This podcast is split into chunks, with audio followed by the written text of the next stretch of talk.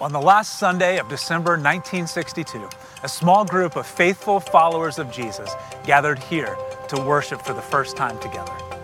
Their prayer that day was that this tiny seed they were planting would grow into oaks of righteousness, as Isaiah 61 says, and that they would glorify the Lord. They believed that the church mattered and could be a lighthouse shining the love of Jesus in Bloomington and beyond. And it wasn't long until God started answering their prayer. And this new church that started from humble beginnings began to grow and mature. In 1963, they relocated to the corner of Walnut and Grimes and became Walnut Street Christian Church. They loved and served one another. They made sacrifices for the church and the church to come. Ten years later, this young congregation moved to a new location on Winslow Road. They were eager to continue their mission and wanted to be present in the developing Sherwood Oaks neighborhood. And to identify with their new neighbors, they changed their name to Sherwood Oaks Christian Church. Fast forward to today. That faithful group that gathered here in 1962, believing that the church matters, has now grown into a vibrant church family in two different communities that continues to love and serve one another and seeks to glorify the Lord while bringing hope and joy to this community and beyond. And while so much has changed at Sherwood Oaks since 1962, our core conviction is still the same. The church matters. Not just the building, but the people. The church matters to Jesus. It's his body sent out on mission to love him and serve others. It matters to us in the way that we show up for one another, being a steady presence of empathy and care in the good times and in the bad. And the church matters to our community as we seek to build bridges of friendship and trust to those who are not yet connected to Jesus. As we approach the 60th anniversary of Sherwood Oaks Christian Church, we believe that the church still matters. Because when you find Jesus and you find your people and you find your purpose, then everything changes.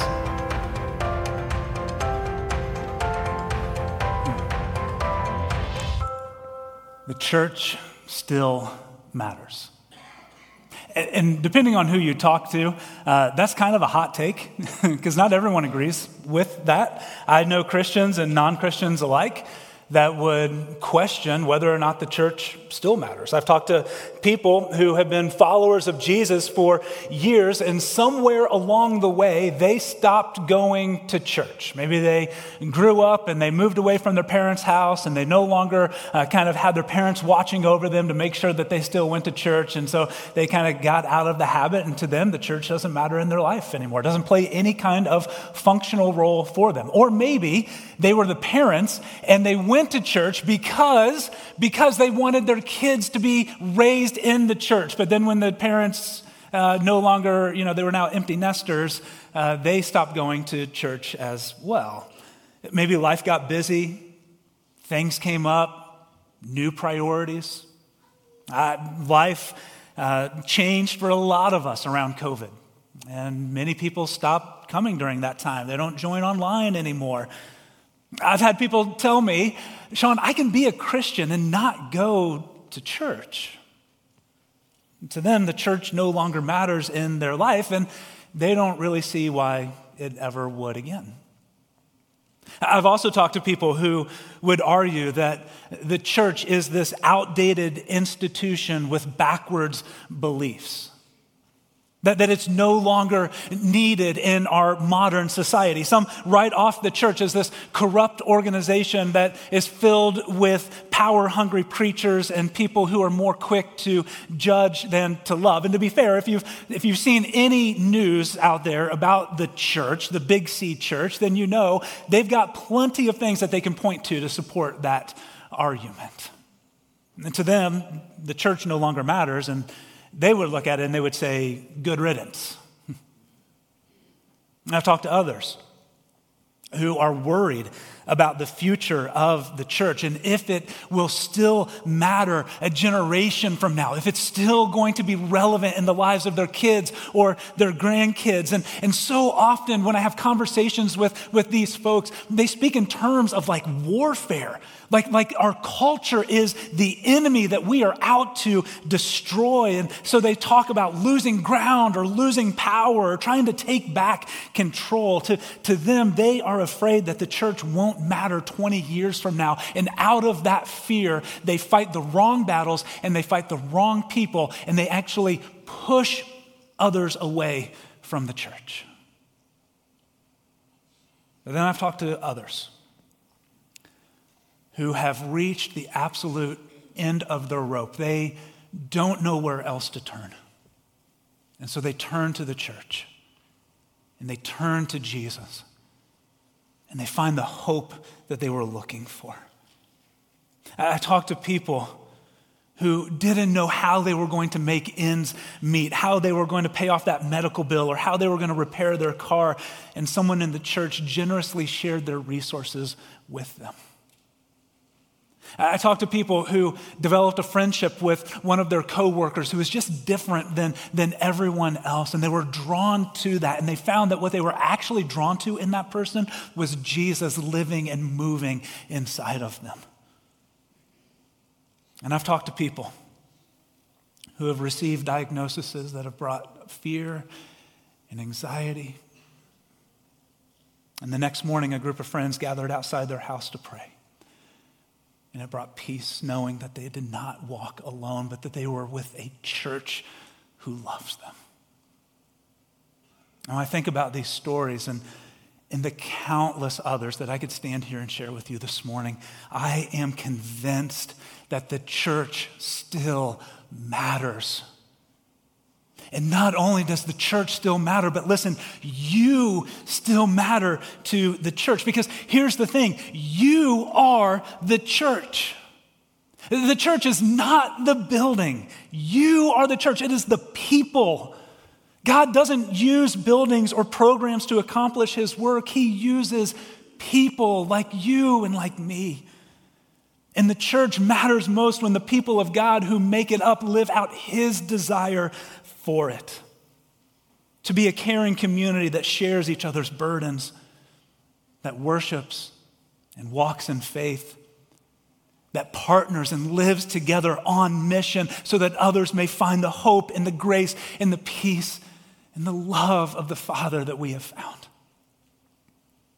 As we approach the 60th anniversary of Sherwood Oaks on December 4th, we are going to talk uh, over the next several weeks about why the church still matters and why you still matter to the church. And you play a vital role in it. And here's, here's a little hint the role is to not be a pew filler. You play a vital role in the church, in the body of Christ that is being raised up and sent out on mission to reach more people with Jesus. The church still matters, and we want to build a community that will long outlast every single one of us. And that those who come behind us will continue to grow and serve and go out and live on mission.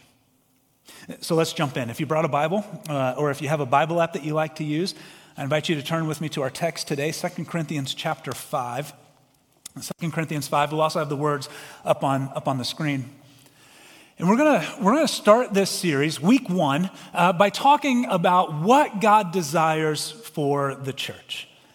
What does God desire for the church? And I want to I want to start there because I think it's really easy for, for us, for me, to get caught up in what we desire for the church and totally forget to ask, I wonder what God wants from his church.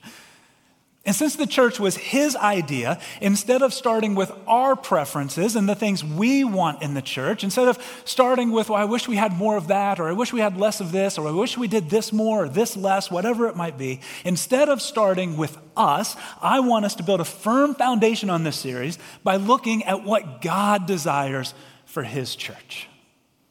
And I think our text today gives us a really good glimpse into that. And we're just going to kind of take it piece by piece. 2 Corinthians 5, starting in verse 17. The Apostle Paul writes this Therefore, if anyone is in Christ, the new creation has come. The old has gone, the new is here. All this is from God, who reconciled us to himself through Christ. All right, let's push pause right there. And the Apostle Paul says that those who are in Christ, who have put their faith in Jesus, that, that we are new creations.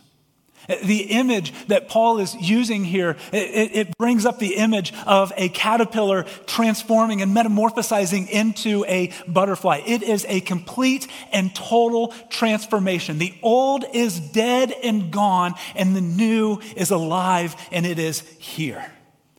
And Paul says that this is not from us. Like, we don't work to manufacture this on our own. He says that all of this is from God who reconciled us to himself.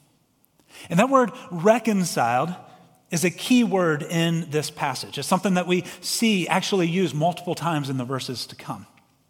And something is reconciled when it is made right, when it is restored back to the way that it should be. And so when we put our faith in Jesus' life, death, and resurrection, we are reconciled back to God. Our relationship with Him that was broken by our sin is restored. And that reconciliation happens immediately. Like as soon as we put our faith in Jesus, we are reconciled to God. We are made right with Him and brought back into unity and relationship with the God of the universe who is our Father.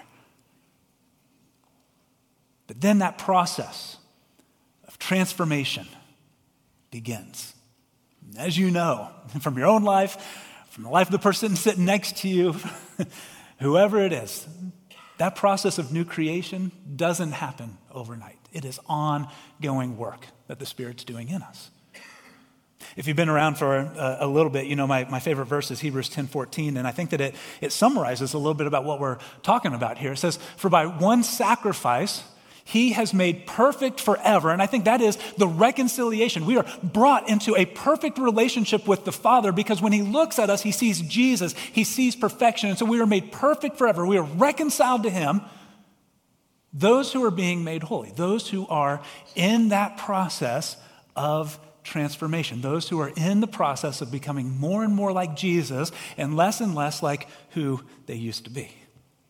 And so reconciliation happens the moment we put our faith in Jesus.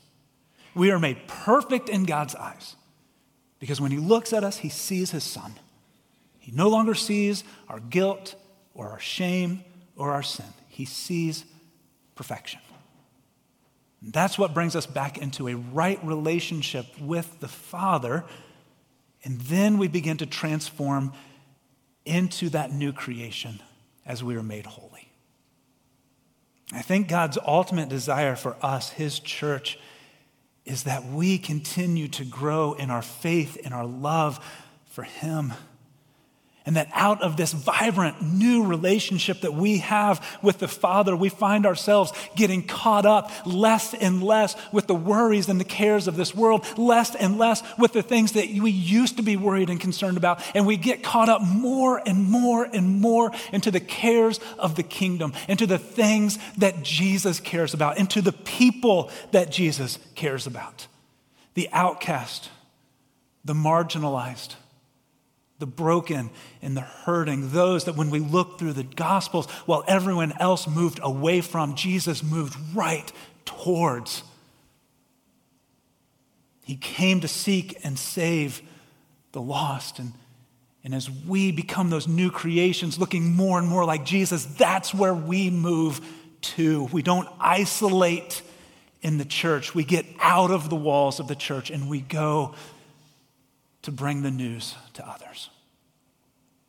And As our life and our values and our behaviors begin to be transformed by this renewing relationship with the Father, we are sent out into the world to continue this mission that Jesus started. And in that, in a way, we become, the church becomes the second incarnation of Christ. It's why when you read through the New Testament, you hear a lot of body language. We are the body of Christ, we are that second incarnation of Christ who goes out to continue his mission around us.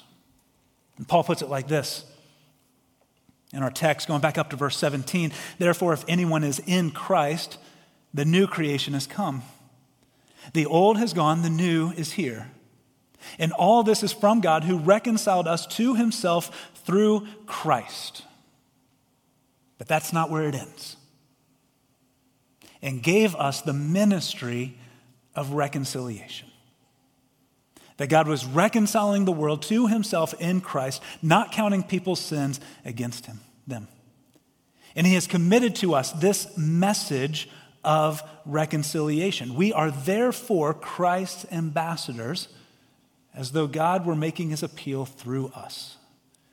We implore you on Christ's behalf, be reconciled to God.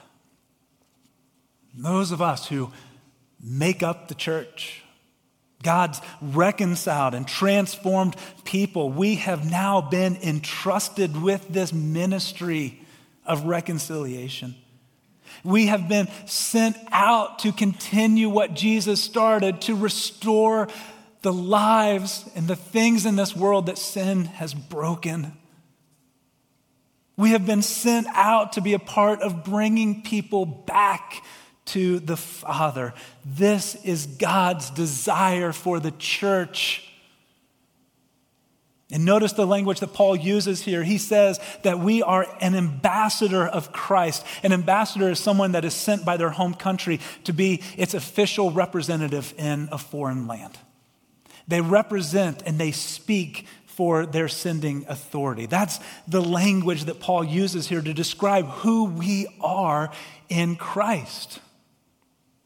Scripture says, makes it very clear that this world is not our home, that we are aliens living in a foreign land. And our role, our role in those places where we live and we work and we play is to be an ambassador of Christ in that place. If you are in Christ, you are a missionary. And your mission is wherever you happen to find your feet.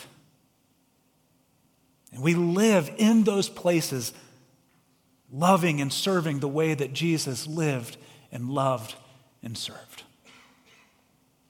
And I think that Jesus is our perfect model for really everything in life. But Jesus is our perfect model of how to be an ambassador in this world. Uh, we see four characteristics in Jesus that I hope to see in my life and, and in our church as we engage the, the culture and the world around us. Jesus was eager to love and to serve. He was eager to do the will of the Father, and that eagerness drove him to be present in the lives of hurting people. All, in fact, all of Jesus' most impactful and powerful moments happened when he was with people. He ate with them, he walked with them, he shared life with them. even the people that the religious people would look back and be like, Jesus, are you sure you want to hang out with him? He's like, no, that's exactly who I came out to hang out with. He was present. And because he was present, Jesus was also empathetic. He didn't just look from a distance and look at their pain, he entered into it. He felt it with them, he feels it with us. Sometimes physical pain, sometimes emotional pain, sometimes even spiritual pain caused by their religious leaders. Jesus was empathetic. He felt what others felt. He came alongside of them, and Jesus was thoughtful. He was intentional in how he lived and where he went and what he did. Eager, present, empathetic, thoughtful. I can't think of four better words to describe how we can live as ambassadors of the kingdom of God here on earth. That's how I want to represent Jesus, and it's how we, as God's church, can be Christ ambassadors in Bloomington and Bedford and beyond.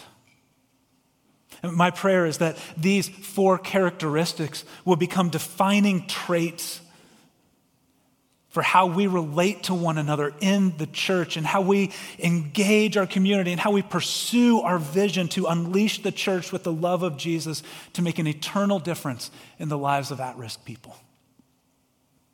We want to be eager and present and empathetic and thoughtful as we partner with others to tear down barriers that keep people from Jesus as we cross every socioeconomic divide to care for people and work for their good because we believe that every person has value and dignity in the Lord. And we want to be eager and present and empathetic and thoughtful as we go to any length necessary to give hope to the hopeless and freedom to those who are held captive by their hurts, their hangups, or their habits. And we are not going to rest on the church that we used to be. We are not going to rest on, on the dream about the glory days of Sherwood Oaks. We are going to eagerly attack the mission and the opportunity in front of us to reach new people. As I've talked with church leaders across the country and even here in our own community, I've come to the conclusion that too many churches are more concerned about who they have lost than who they have yet to reach. Too many churches are more concerned about who they have lost than who they have yet to reach. They are concerned about the church that they used to be than the church that they are becoming. And listen, the truth is, we are not the church we used to be. I had a friend tell me a couple of weeks ago, Shawn, we don't, we don't say bad news enough around here. We're not the church that we used to be. And believe me, I have plenty of people who remind me of that. but man, I'm telling you, we're also not the church that we're going to be. I think that God has a bright future ahead for Sherwood Oaks. I cannot wait to see where He is going to take us. And listen, we are never going to be the church that we're going to be. Like, we're never going to get to a place where we go, you know what, we've probably reached enough people for Jesus. We're just going to kick back and relax and kind of take it easy until Jesus returns or, you know, the church dies. No, we're never going to settle for that. We are going to continue to push into our mission, believing that there are more people to reach and to serve. There are more people who need to know the hope that is in Jesus. Listen, church, we are not going to be content with becoming fat babies who just take in and take in and take in and who never put their faith in action by doing anything man, we are going to go out eager to reach people who have not yet heard of Jesus, who do not yet know, love, and follow. God's desire for his church is that we would be ambassadors for Christ in this world, that those who are being transformed into these new creations, reconciled back to God, would take this ministry of reconciliation and not only share it with others, but participate in it by renewing and restoring the things that sin has broken back to the way God desires for them to be. And helping more people find and experience the love and the grace of the Father that we have found. God has sent us out on this enormous mission. And our message as His ambassadors is simply this verse 21 God made Him who had no sin, to be sin for us, so that in him we might become the righteousness of God. That is our message. That is our message to a hurting and broken world. Not that God has come to judge and condemn you, but that God has taken all of your regrets, all of your mistakes, all of the hurts and the pain that you have caused others and yourself, and that others have caused you. He has taken all of those things and He has poured them on His Son, Jesus. He piled them up on Him as Jesus hung on the cross, and He bore the weight of our sin and the sins of others. And when we put our faith in the life, death, and resurrection of Jesus, the Father no longer counts those things against us. We are brought back into a right relationship, transformed into a new creation. And then we are sent out on mission as Christ ambassadors. That is God's desire for his church. And so at Sherwood Oaks, may we be eager to share this message and ministry with those around us. May we be present in our community as the hands and the feet of Jesus. May we empathetically and thoughtfully love and serve each other and those around us. And may we share the good news of God's grace in the way that we live, in the way that we love, and in the way that we invite others to find and follow Jesus with us. If you're here today and you can say yes and amen to that, I just want to invite you to stand with me right now. I'm going to close this in a word of prayer before we transition. Let this be a moment where we say, God, it is not about what we desire, but may we be the church that you desire. God, search our hearts. And if there's anything in us, God, if there's anything in me that wants from Sherwood Oaks something that is contrary to you, God, would you please rip it out, remove it? And Lord, may we passionately pursue more of you. God, may we passionately pursue those in our community and our world who are living far from you, have not found the hope and the joy and the peace of Christ that we have found. God, may we do anything and everything short of sin to bring them to you, to serve them and to love them, to be a part God, of restoring and reconciling what sin has broken in their life and in our community and in this world. Lord, may you find us faithful to your mission and your ministry until the day you call us home or you return. That is my prayer for my life, for our lives, God. That is my prayer for this church. And may the ministry of Sherwood Oaks that has a long history of faith and impact for your kingdom. God, may the future be just as bright, if not more, as we see you move. In Jesus' name, amen. Thank you for watching this message from Sherwood Oaks Christian Church. Did you know you can view any message from the past six years at socc.org/messages? You can also view complete worship services from the past month at socc.tv.